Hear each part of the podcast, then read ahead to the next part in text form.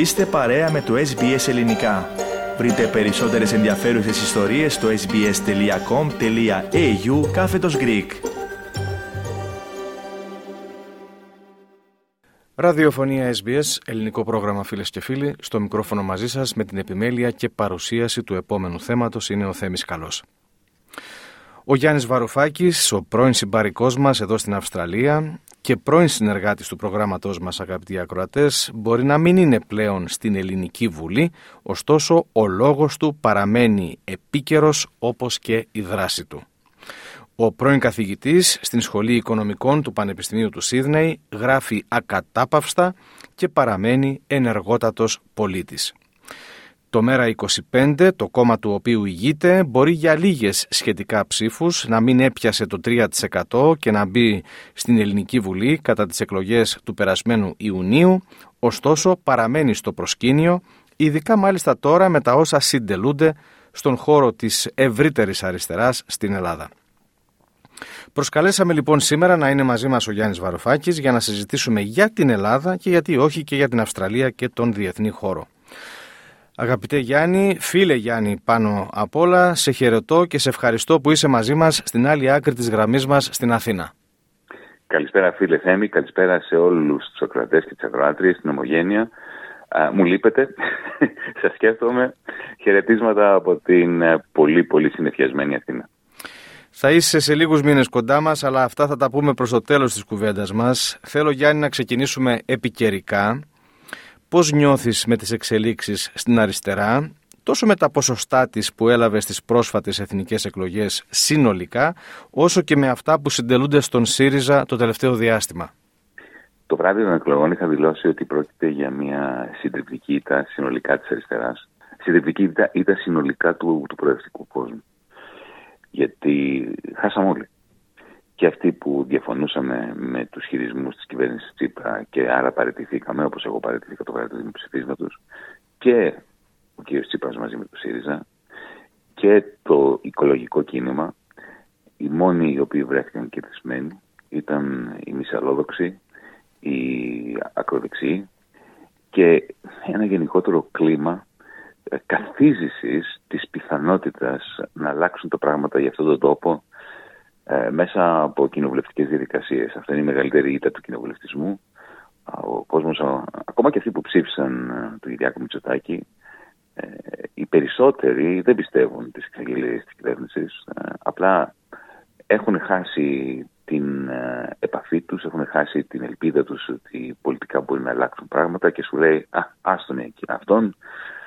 Τον θέλουν και τα μεγάλα συμφέροντα, κάποιο επίδομα μπορεί να μας δώσει, αλλά δεν υπάρχει καμία εμπιστοσύνη στο πολιτικό σύστημα. Αυτό είναι η μεγαλύτερη ήττα της δημοκρατίας. Εμείς ως Μέρα 25 πραγματικά ιτηθήκαμε. Αλλά ξέρεις, Θέμη, η ήττα έχει και τα καλά της. Καταρχάς, ε, μετράς τους πραγματικούς συνοδοιπόρους, συναδέρφους, φίλους, συντρόφους. Γίνεται ένα ξεσκαρτάρισμα. Φεύγουν οι άνθρωποι που είχαν γατζωθεί πάνω στο κόμμα σου για τα αξιώματα, για το βουλευτηλίκι, για κάποια θεσούλα εδώ, θεσούλα εκεί ε, ανανεωθήκαμε, ε, έχουμε χιλιάδες νέα μέλη μετά από την ήττα. Και όπως είπε ο Winston Churchill η μεγάλη επιτυχία στη ζωή είναι να πηγαίνεις από ήττα σε ήττα με αμύατη την αισιοδοξία και την ελπίδα. Γιάννη, μερικοί από αυτούς που έχουν αποχωρήσει ως τα τώρα από τον ε, ΣΥΡΙΖΑ, όχι όλοι αλλά μερικοί, είπαν ότι στο μέλλον θα μπορούσαν να συνεργαστούν και με τον Βαρουφάκη ενώ εμείς έχουμε καταγεγραμμένη δήλωση εδώ στο πρόγραμμά μας του βουλευτή επικρατείας του ΣΥΡΙΖΑ, του Όθωνα Ηλιόπουλου, προερχομένου από τους αποδήμους, ότι και ο νυν ΣΥΡΙΖΑ, ως έχει σήμερα, θεωρεί ότι το ΜΕΡΑ25 αποτελεί ενδυνάμει συνοδοιπόρο του στο πλαίσιο μιας μελλοντικής πολιτικής συμμαχίας. Βέβαια δεν ξέρω ο κύριος Ηλιόπουλος όταν μας τα έλεγε αυτά προεβδομάδων αν γνώριζε τι πραγματικά φρονεί για σένα ο κύριος Κασελάκης, αλλά εν πάση περιπτώσει θέλω να μας πεις αν μπορεί να υπάρξει συνεργασία του ΜΕΡΑ25 με τουλάχιστον ιδεολογικά όμορες πολιτικές δυνάμεις και σχηματισμούς στο μέλλον. Θέλει μου, εσύ και εγώ να αποφασίσουμε να πάμε στο σινεμά. Θα πρέπει να αποφασίσουμε τι θέλουμε να δούμε. τι κοινό έχουμε. Οπότε η συνεργασία για τη συνεργασία δεν σημαίνει τίποτα. Η συζήτηση για τη συζήτηση, εγώ δεν έχω πρόβλημα να πιω κανένα καφέ με οποιονδήποτε. Με οποιονδήποτε πράγμα, εκτός αν είναι φασίστας. Ε, αλλά εμείς ζητάμε από όλες και όλους. Είτε ήταν στο ΣΥΡΙΖΑ και φύγαν, είτε ήταν στο ΣΥΡΙΖΑ και μείνουν, είτε δεν ήταν ποτέ στο ΣΥΡΙΖΑ, είναι σε άλλους χώρους. Ζητάμε να κάνουμε μια σοβαρή συζήτηση. Πολιτική συζήτηση, όχι καφενιακή συζήτηση. Έχουμε δημοσιεύσει 10 σημεία. Και θέτουμε πολύ πολύ απλά ερωτήματα λέμε, ας πούμε, εδώ, ξέρετε, δεν ξέρω πόσοι από τους ακροατές μας, από τους ακροατές μας γνωρίζουν αυτή τη στιγμή υπάρχουν 1,5 εκατομμύριο σπίτια. 1,5 εκατομμύριο σπίτια. Δηλαδή 1,5 εκατομμύριο οικογένειες περίπου έτσι. Που αντιμετωπίζουν ε, τον κίνδυνο, τον κίνδυνο, την προοπτική, την άμεση προοπτική, να τους πετάξουν το σπίτι τους και να τους πουλήσουν το σπίτι σε πληστηριασμό τα funds που τα αγόρασαν με 3% της τιμής. 3%. 3%. 3%. Το σημειώνεται αυτό. 3% είναι ριζοσπαστικό νούμερο.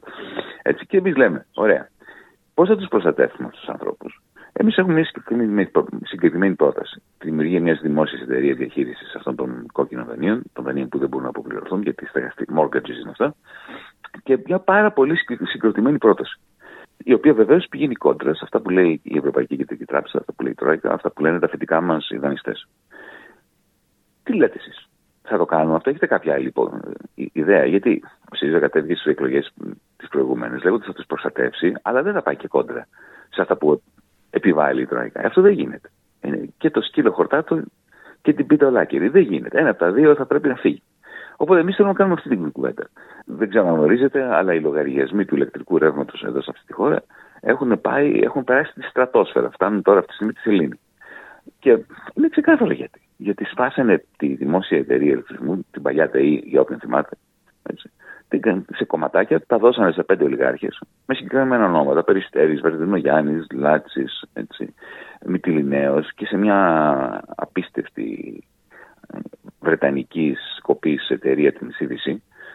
Και αυτοί έχουν φτιάξει ένα καρτέλ και εκμεταλλεύονται τον κόσμο. Δηλαδή, ανεβαίνει 5% το κόστος παραγωγής, αυτοί ανεβάζουν το κόστος της ηλεκτρικής ενέργειας 20% και ξεζουμίζουν τον κόσμο. Και εμείς τι λέμε. Κατάργηση αυτού του καρτέλ. Εσείς που ήσασταν, είσαστε, δεν είσαστε, θα είστε στο ΣΥΡΙΖΑ, τι λέτε για αυτά; Θέλετε να κάνουμε μια κουβέντα; Ε, αλλά ξέρεις, Θεμία, έχουμε μια κα, κακή έτσι, εμπειρία, γιατί και πριν τις εκλογές, όταν ο Αλέξης Τσίπρας ήταν ακόμα πρόεδρος του ΣΥΡΙΖΑ και αρχηγός της αξιωματικής αντιπολίτευσης και πίστευε ότι μπορούσε να χτυπήσει την κυβέρνηση. Μιλούσε για συνεργασία με το ΜΕΝΑ25 μετεκλογικά. Και εμείς λέγαμε, λέγαμε, δεν λέμε όχι εμείς σε κανέναν. Λέγαμε τα ίδια πράγματα όμως. Δεν μου λέτε για να συνεργαστούμε στην κυβέρνηση. Τι θα κάνουμε για τα κόκκινα δάνεια, τι θα κάνουμε για την ενέργεια, τι θα κάνουμε για το, για, για, για το GST, το, αυτό που λέμε εμείς εδώ ΦΠΑ, τι θα κάνουμε για τη στέγη, την κοινωνική, τι θα κάνουμε για, για την πράσινη ενέργεια. Εμείς έχουμε συγκεκριμένες προτάσεις. Θέλετε να μιλήσουμε για αυτά. Για να δούμε αν υπάρχει κοινός τόπος για να κάνουμε κυβέρνηση. Και τι θα πατήσει το Αλέξη Τσίπρα προεκλογικά. Ελάτε λέει μετά τις εκλογές να συζητήσουμε. Μετά τις εκλογές είναι too late, too little, too late. Πολύ αργά. Οπότε έχουμε αυτή την κακή εμπειρία. Εμείς μιλάμε με όλους, αλλά μιλάμε πολιτικά και δεν μιλάμε για αξιώματα. Δεν μας νοιάζει να γίνουμε υπουργοί, δεν μας νοιάζουν οι θεσούλες. Μας ενδιαφέρει αυτός ο τόπος να πάει μπροστά. Έλεγες και κάτι άλλο, Γιάννη, ότι μετεκλογικά τα ένα-δυο 24 ώρα που δίνει περιθώριο το Σύνταγμα στους εντολοδόχους, αυτούς που θα λάβουν την εντολή για σχηματισμό κυβέρνησης, δεν αρκούν για να κάτσεις κάτω να συμφωνήσεις σε ένα προγραμματικό πλαίσιο. Εν πάση περιπτώσει δεν εισακούστηκες προεκλογικά και είδαμε τι συνέβη μετεκλογικά. Να σταθώ λοιπόν λίγο στο μετεκλογικό πεδίο. Μας μίλησες προηγουμένως για το κόμμα σου, ευθαρσώς μίλησες για ήττα. Θέλω να μου πεις τη δική σου ανάλυση που όπως είπα για λίγες μόνο ψήφους δεν μπήκε το ΜΕΡΑ25 στη Βουλή. Ε, ποιοι ήταν οι λόγοι που έμεινε εκτός; Δύο είδων λόγοι ήταν. Το ένα σύνολο λόγων έχει να κάνει με δικά μας λάθη και το άλλο έχει να κάνει με, με τον πόλεμο που αντιμετωπίσαμε. Θα ξεκινήσουμε με το δεύτερο, γιατί ο πόλεμος που αντιμετωπίζει το ΜΕΡΑ25 στην Αυστραλία είναι αδύνατο να τον, να τον συνειδητοποιήσεις. Γιατί στην Αυστραλία απλά όποιος θα έκανε τέτοιο είδους πόλεμο θα έμπαινε φυλακή.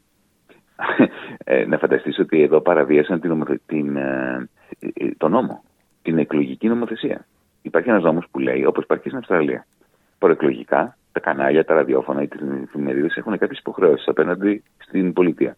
Μια υποχρέωση είναι τα κοινοβουλευτικά κόμματα, όπως ήμασταν τότε, να μας δίνουν ένα βήμα, να, αυτό που λένε party political broadcast στην Αυστραλία, Λοιπόν, τα κανάλια των uh, ολιγαρχών, του Μαρινάκη συγκεκριμένα, το Μέγα και άλλα, και, άλλα, και, τους, και, και του Αλαφούζ, το Sky, ανθρώπους που εμείς ασκούμε κριτική ως ολιγάρχες που είναι. Αποφάσισαν έτσι από μόνοι τους ότι εμάς δεν θα μας βγάλουν με, με, μία, με ένα αποφασίσμα και διατάσσουμε του Μαρινάκη, εμείς δεν βγήκαμε ποτέ στο Μέγα παράδειγμα. Παραβίασαν την εκλογική νομοθεσία. Και όταν αναφερόντουσαν σε εμάς, λέγανε κα, κα, κα, κατάφορα ψέματα. Φαντάζομαι τώρα, είχαν ολόκληρα, είχαν στήσει πάνελς στα τηλεοπτικά κανάλια που αναλύαν τι λέει το ΜΕΡΑ25 σε προεκλογική περίοδο, χωρίς εκπρόσωπο του ΜΕΡΑ25 να μπορεί να αντικρούσει τα ψέματά τους. Δηλαδή, αν αυτό γινόταν στην Αυστραλία, αν το κάνει το Channel 9 αυτό, θα τους είχαν βάλει μέσα. Δεν υπάρχει δεύτερη συζήτηση. Αυτό ήταν ένας λόγος. Η απίστευτη διαστρέβλωση από τη μία μεριά αποσιώπηση του τι λέμε και από την άλλη μεριά να λένε αυτή τι λέμε εντελώς διαστρεβλωμένο. Έτσι. Και όταν με βγάζανε εμένα, οι ερωτήσεις ήταν. Κοροϊδευτικά το λέω αυτό. Κύριε Βαρβάκη, γιατί τρώτε μωρά για πρωινό; Οπότε, ό,τι και να πεις, αν πεις δεν τρώω μωρά για πρωινό, α, αρνητικός ο Βαρβάκη. Είχαμε λοιπόν αυτού του είδους τον πόλεμο. Αλλά δεν ήταν ο μόνος λόγος το, το δεύτερο σύνολο ε, λόγων για τον οποίο ε, ιτηθήκαμε ήταν δικά μας λάθη. Καταρχάς εμείς κάναμε τη λάθος, λάθος εκτίμηση ότι ο ΣΥΡΙΖΑ θα είναι ψηλά, ότι μπορεί να χτυπήσει και το Μητσοτάκι και ότι εμείς ήμασταν το 4-5-6%. Αυτή την αίσθηση είχαμε, όχι μόνο από τις δημοσκοπήσεις που μας δείχναν ψηλά, αλλά και από τον κόσμο εκεί έξω, ιδίως στην Ολέα. Στην Ολέα δεν είχαμε 20-22-23% στις, ε, στις ε, ηλικίες από 17 μέχρι 26. Τεράστια ποσοστά για ένα μικρό κόμμα σε εμάς. Και θα σου μιλήσω τώρα εντελώ ευθαρσώ, μια παρέα είμαστε έτσι στο SPS. Είχαν πάρει λίγο τα μυαλά μας αέρα. Καταθέσαμε ένα πάρα πολύ βαρύ κυβερνητικό πρόγραμμα. Ένα πρόγραμμα για το οποίο είμαι πολύ περήφανος. Ήταν 150 σελίδες, συνεχτικό, είχε απαντήσεις για όλα, τι θα κάναμε για την κοινωνική ασφάλιση, τι θα κάναμε για το περιβάλλον. Έτσι.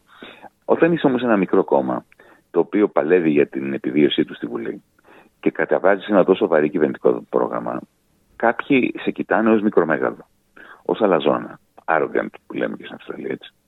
Απ' την άλλη μεριά, έχουμε και μια κακή συνήθεια εμείς στο ΜΕΡΑ25 να λέμε την αλήθεια.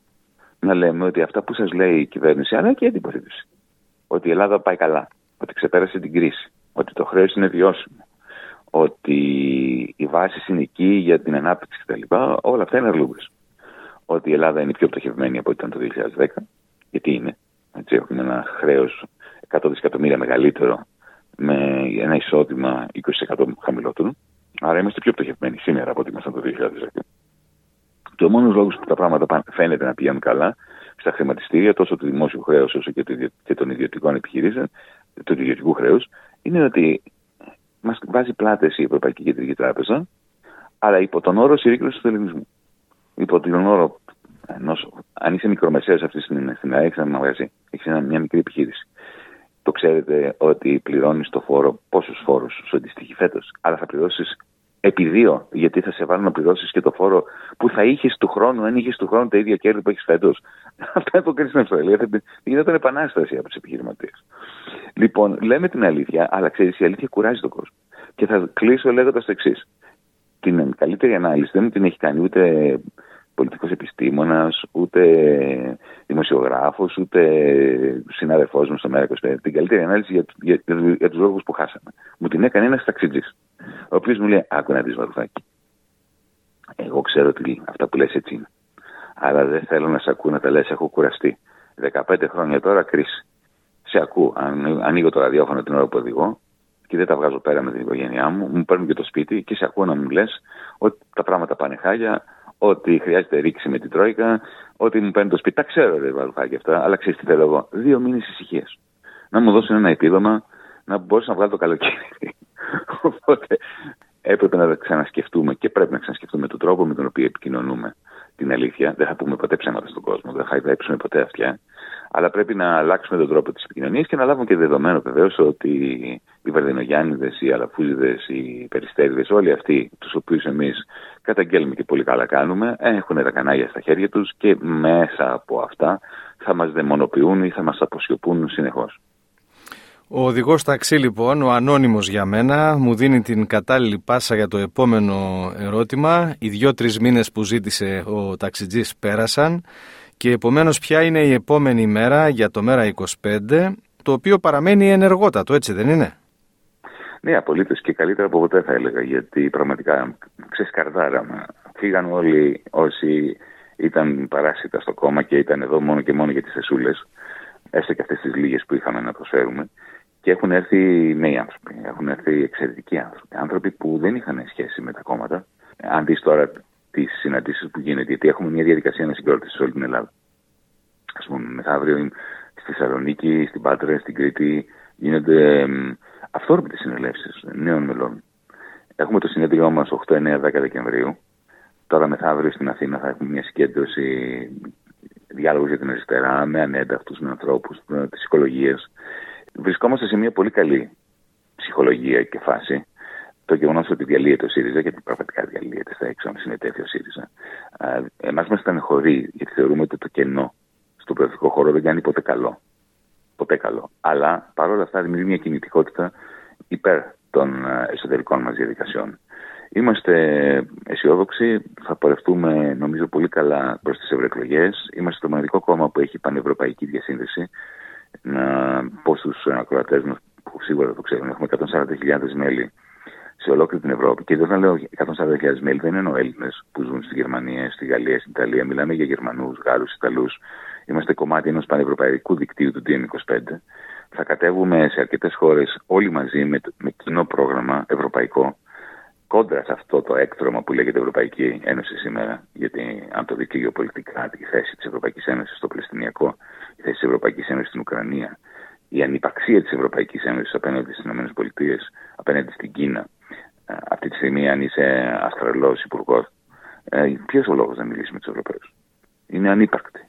Γι' αυτό έχει σημασία οι ευρωεκλογές. Εμείς πορευόμαστε με γνώμονα μια πανευρωπαϊκή, αν θέλεις, ε, αντίληψη του τι έχουμε υποχρέωση ως πολίτες αυτής, αυτής της Υπήρου να κάνουμε. Σκέφτεσαι να είσαι υποψήφιος στις ευρωεκλογές; Το έχω δηλώσει Και την περασμένη φορά, το 2019 ήμουνα, αλλά τότε είχαμε κάνει κάτι που πολλοί είχαν θεωρήσει περίεργο. Ε, είχα κατέβει εγώ στη Γερμανία, υποψήφιος Γερμανός Ευρωβουλευτής, και είχε κατέβει ένας ε, Γερμανός ε, σύντροφός μου, ο Γιώχαν Σούλτ, στην Ελλάδα, μαζί με τους υπόλοιπους, της Σοφίας Ακοράφα και τους άλλους. Και αυτό για να δηλώσουμε τι ότι η σύγκρουση δεν είναι μεταξύ Ελλήνων και Γερμανών, μεταξύ Βορρά και Νότου. Η σύγκρουση είναι μεταξύ των ολιγαρχών της Ευρώπης και της πλατιάς λαϊκής μάζας της Ευρώπης. Σε όλες τις χώρες. Γιατί αν είσαι Γερμανός εργαζόμενος υποφέρεις 20 χρόνια τώρα. Αν είσαι Έλληνας εργαζόμενος υποφέρεις 20 χρόνια τώρα. Αυτή τη φορά όμως θα κατέβω στην Ελλάδα. Μάλιστα, θα έχουμε πολλά λοιπόν να πούμε. Να σε ρωτήσω Γιάννη, έστω και εντάχει και μερικά άλλα πράγματα. Επικρατεί μια σχετική ηρεμία στα ελληνοτουρκικά. Σε λίγες μέρες μάλιστα ο κύριος Ερντογάν θα είναι στην Αθήνα. Ποια είναι η εκτίμησή σου, τι μπορεί να προκύψει από αυτές τις διεργασίες; Καταρχάς χαίρομαι πάρα πολύ που υπάρχει αυτή η ηρεμία. Η Τουρκία έχει γίνει μια κρατεά περιφερειακή δύναμη. Κακά τα ψέματα. Έτσι, κακά τα ψέματα. Η Ελλάδα έχει εξαφανιστεί από τον παγκόσμιο γεωστρατηγικό χάρτη, δεν έχουμε κανένα, καμία επιρροή πουθενά.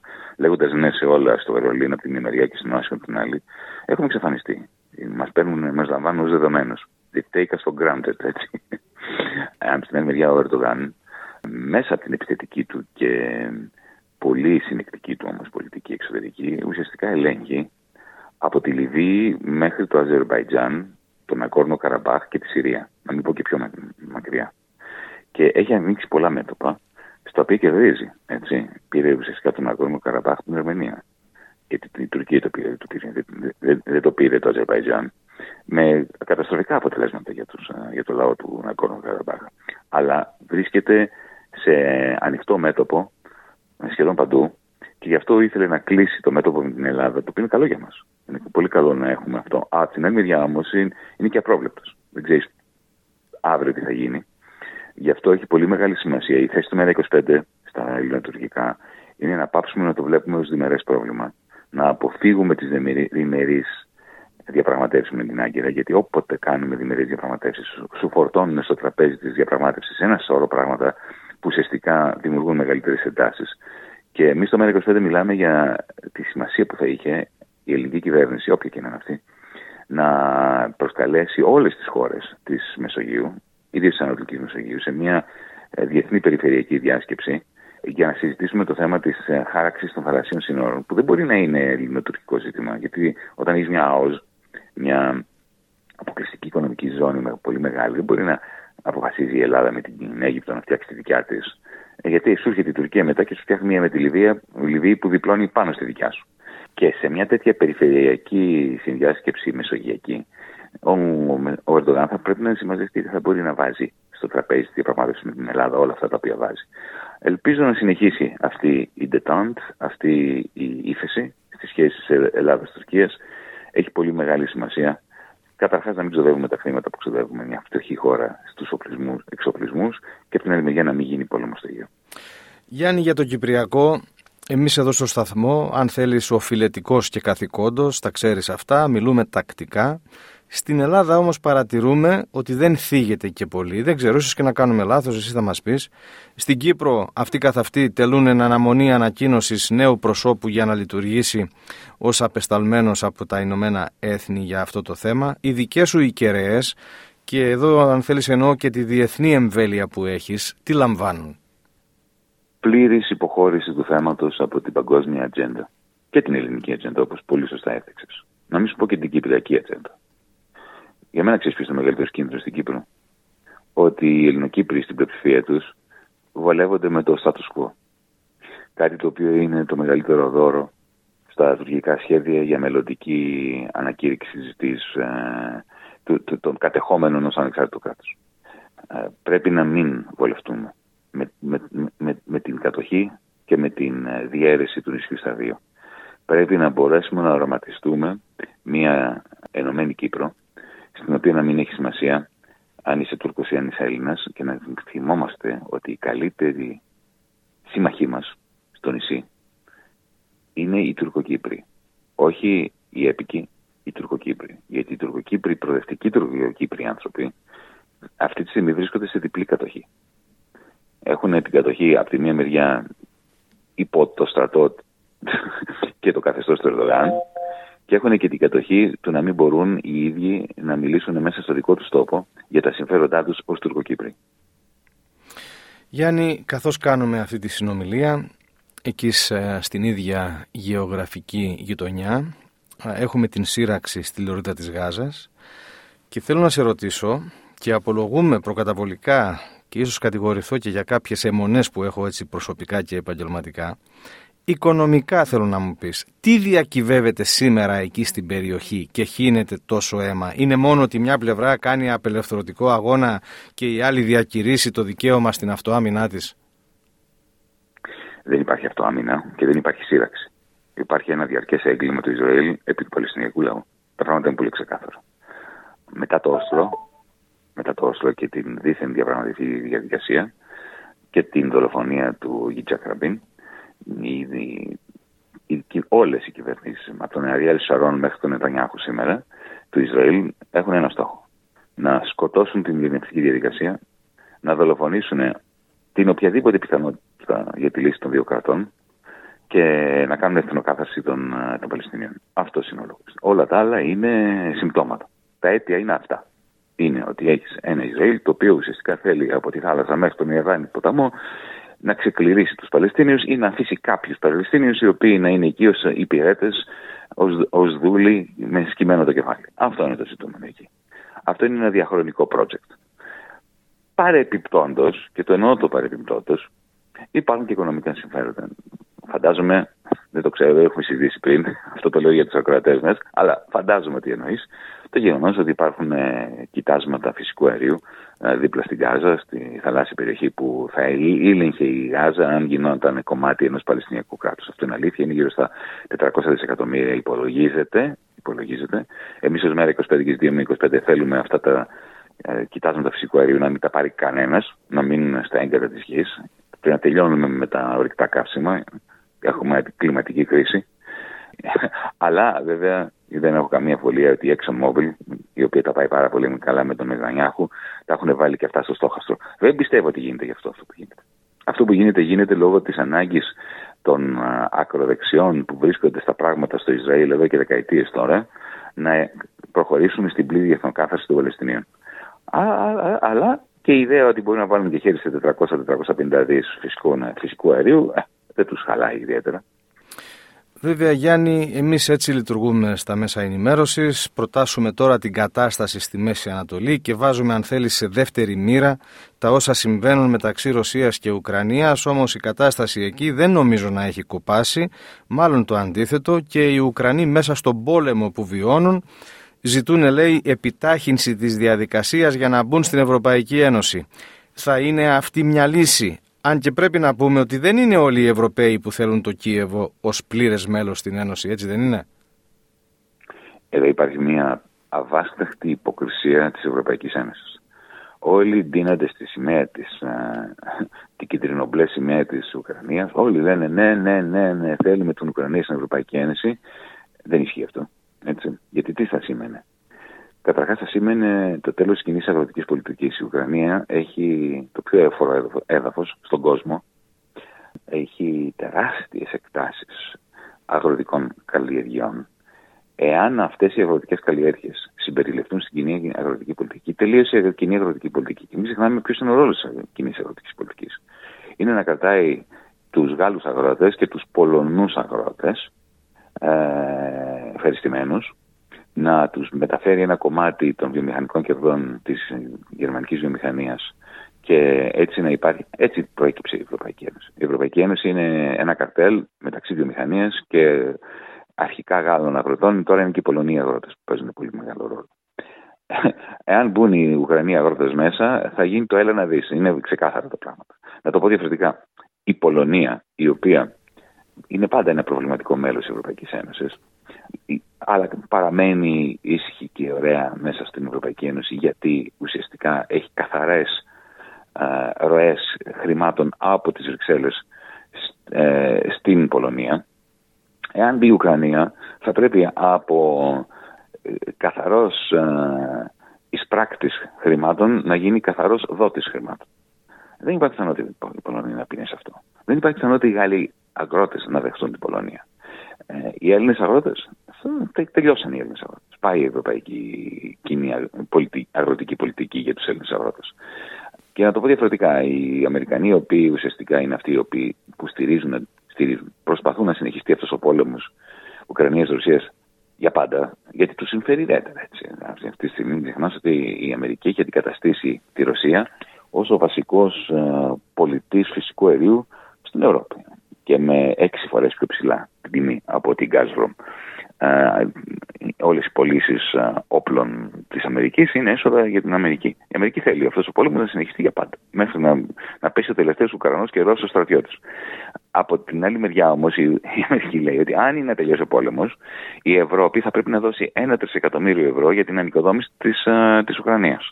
Πώς θα τα βρει η Ευρώπη αυτά; Η Ευρώπη μπορεί να είναι πλούσια ως Ήπειρος ως μια μεγάλη οικονομία που είναι πραγματικά πλούσια. Αλλά δημοσιονομικά είναι στα όρια της. Η Γερμανία αυτή τη στιγμή έχει ύφεση και αναγκάζεται ο Γερμανός Υπουργός Οικονομικών να κάνει λιτότητα. Austerity. Το, θα έχει τεράστια προβλήματα η Γερμανία. Η Γαλλία, η Ιταλία, η Ελλάδα, τι να πω, υπερχρεωμένες χώρες. Πού θα βρεθεί το αυτό το 1 τρισεκατομμύριο για την Ουκρανία; Οπότε γι' αυτό μιλάω για μια απίστευτη υποκρισία και ξέρεις, μου θυμίζει λίγο κάτι με την Τουρκία. Θυμάσαι παλιά που όλοι λέγανε, παλιά, πριν από 20-25 χρόνια, λέγανε να μπει η Τουρκία στην Ευρωπαϊκή Ένωση και οι ελληνικές κυβερνήσεις βάζανε βέτο. Ε, κάποια στιγμή σταμάτησαν να βάζουν βέτο οι ελληνικές κυβερνήσεις και τότε απεδείχθη η υποκρισία των Γάλλων και των Γερμανών, οι οποίοι λέγανε, κρυβόντουσαν πίσω από το βέτο της Ελλάδας και λέγανε Εμείς τι θέλουμε την Τουρκία, βέβαια, αλλά τι να πούμε, οι Έλληνες βάζουν βέτο. Σταμάτησαν οι Έλληνες να βάζουν βέτο και ξαφνικά άρχισαν να βάζουν οι Γάλλοι και οι Γερμανοί. Κάτι αντίστοιχο θα γίνει και με την Ουκρανία. Λοιπόν, δεν έχω στόχο μου σε αυτή τη συνομιλία να εξαντλήσουμε όλη την διεθνή επικαιρότητα, αλλά θέλω να ολοκληρώσουμε με κάτι εδώ για την Αυστραλία. Όπως και εμείς, έτσι και εσύ, Διατηρείς παράλληλα με την ελληνική και την αυστραλιανή υπηκότητα και έχεις επιπλέον λόγους και οικογενειακούς να νοιάζεσαι για όσα συμβαίνουν εδώ, να παρακολουθείς τα πράγματα. Πώς λοιπόν βλέπεις την Αυστραλία στην διεθνή σκηνή; Ταυτίζομαι με την άποψη του Paul Keating. Αν θυμάσαι την συνέντευξη που είχε δώσει πριν από κάποιους μήνες ε, στο National Press Club στην Κάμπερα, η Αυστραλία έχει κάνει ένα τεράστιο λάθος. Διαχρονικά, εδώ και 20 χρόνια περίπου. Έχει δεθεί στο άρμα των ΗΠΑ και άγεται και φέρεται από τις επιλογές της, των ΗΠΑ της Ουάσιγκτον. Η βασική της επιλογή είναι ο νέος ψυχρός πόλεμος με, με την Κίνα.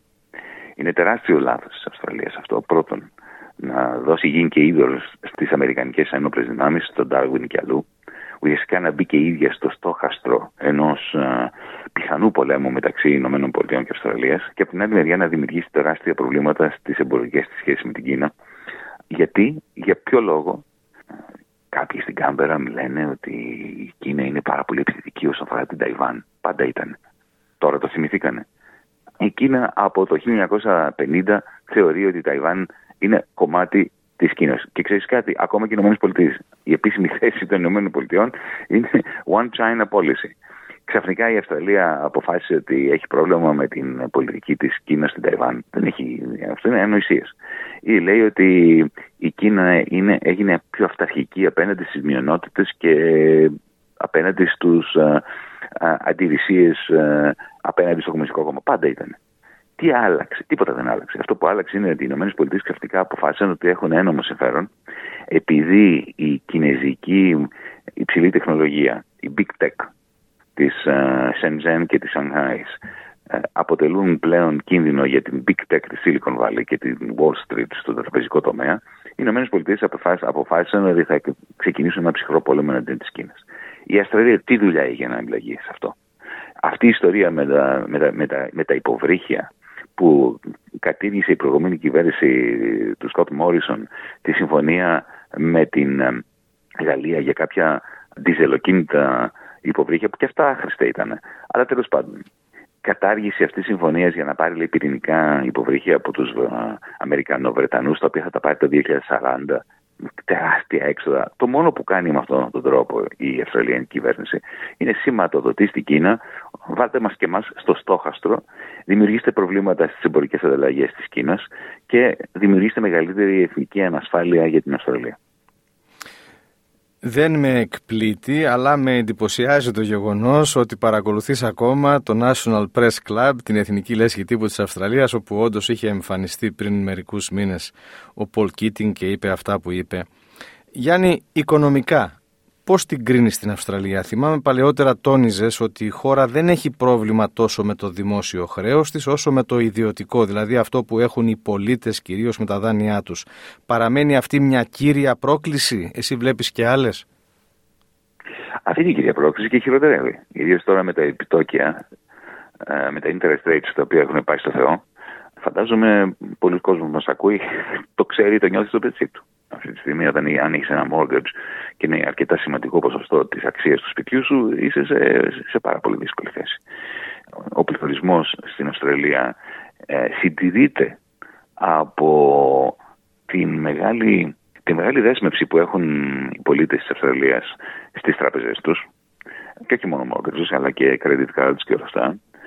Το ιδιωτικό χρέος είναι η μεγάλη πληγή της, ε, της αυστραλιανής οικονομίας και βέβαια όλη αυτή η θεμελίωση του business model της Αυστραλίας πάνω στα ντουβάρια, στα σπίτια, στο real estate και σε τελική ανάλυση η αποδόμηση της όποιας βιομηχανίας είχε χτιστεί μετά τον πόλεμο το γεγονός ότι αυτή τη στιγμή δεν παράγονται αυτοκίνητα, για παράδειγμα. Εισάγονται τα πάντα. Ε, ουσιαστικά έχεις μια χώρα, μια οικονομία πλούσια, με ένα πλούσιο πληθυσμό, ο οποίος όμως είναι υπερχρεωμένος και ο οποίος ζει πώς ουσιαστικά με δύο τρόπους. Σκάβοντας το χώμα και πουλώντας το στο εξωτερικό, το οποίο είναι πολύ πρωτόγονος τρόπος παραγωγής, έχει πάρα πολύ χαμηλό, χαμηλή προστιθέμενη αξία, value added, που λέμε στην Αυστραλία, και μέσα από τα τουβάρια. Αυτό δεν είναι μια σύγχρονη οικονομία. Μάλιστα. Γιάννη μου, φτάνοντας σιγά σιγά και στο τέλος και της αυτής της συνομιλίας που έχουμε εδώ, να ρωτήσω κάτι για σένα. Μπορεί να είσαι πρώην καθηγητής στο Πανεπιστήμιο του Σίδνεϊ, αλλά παραμένεις ε, καθηγητής στο Πανεπιστήμιο Αθηνών. Δεν ξέρω αν έχεις επιστρέψει στα καθηγητικά σου καθήκοντα εκεί τώρα που δεν είσαι στο Κοινοβούλιο. Κάθε Τρίτη και κάθε Πέμπτη το πρωί, 9 η ώρα, είμαι στο κτίριο της νομικής και κάνω το μάθημα της πολιτικής οικονομίας και το χαίρομαι πάρα, πάρα πολύ με, με τα πρωτάκια, με τα παιδιά του πρώτου έτους. Αλλά πρέπει να σου πω, δεν είμαι απλά τέος ε, καθηγητής στο Πανεπιστήμιο. Ναι, έχει έχεις την ποιότητα του επισκέπτη. Επίτιμος κάτι. Έχεις. Προφέ... Ναι, κάτι είμαι, ναι, ναι. Honor professor είμαι, ναι. Το οποίο σημαίνει ότι κρατάω την, ε, τη σχέση με το Πανεπιστήμιο του Σίδνεϊ. Ναι. Δεν μπορείτε να, να γλιτώσετε από μένα ναι. τόσο εύκολα. Και με άλλα πανεπιστήμια διεθνώς έχεις σχέση. Και στην Αγγλία νομίζω. Ναι, αλλά με το Σίδνεϊ. Ε, καλά, ναι, στο, στο Σίδνεϊ έκανες πολλά χρόνια. Λοιπόν, αφού ναι. μιλάμε για το Σίδνεϊ, πότε να σε περιμένουμε ξανά; Το Μάρτιο θα είμαι εκεί, θα έχω ένα, book, ένα, έχω ένα νέο βιβλίο που το, το ονομάζω Τεχνοφεουδαρχία, Technofeudalism και θα κάνω ένα tour Αδελαίδα, το Adelaide Book Fair μετά θα είμαι Σίδνη, α, στην Κάμπερα θα είμαι στο National Press Club. Με προσκάλεσαν για συνέντευξη εκεί για θέματα εξωτερικής πολιτικής. Θα είμαι στη Μελβούρνη. Αυτά. Δεν είναι και λίγα. Πώς το είπες στο βιβλίο; Τεχνοφεουδαρχία. Τεχνο, τεχνοφεουδαρχία, ναι, είναι η νέα μου θεωρία. Λοιπόν, όταν για το με... πώς εξελίχθηκε ο καπιταλισμός. Όταν με το καλό μας έρθεις θα έχουμε μια κουβέντα και γι' αυτό. Γιάννη, ε, σε ευχαριστούμε πάρα πολύ που ήσουν σήμερα μαζί μας και τελούμε εν αναμονή της επόμενης συνάντησής μας.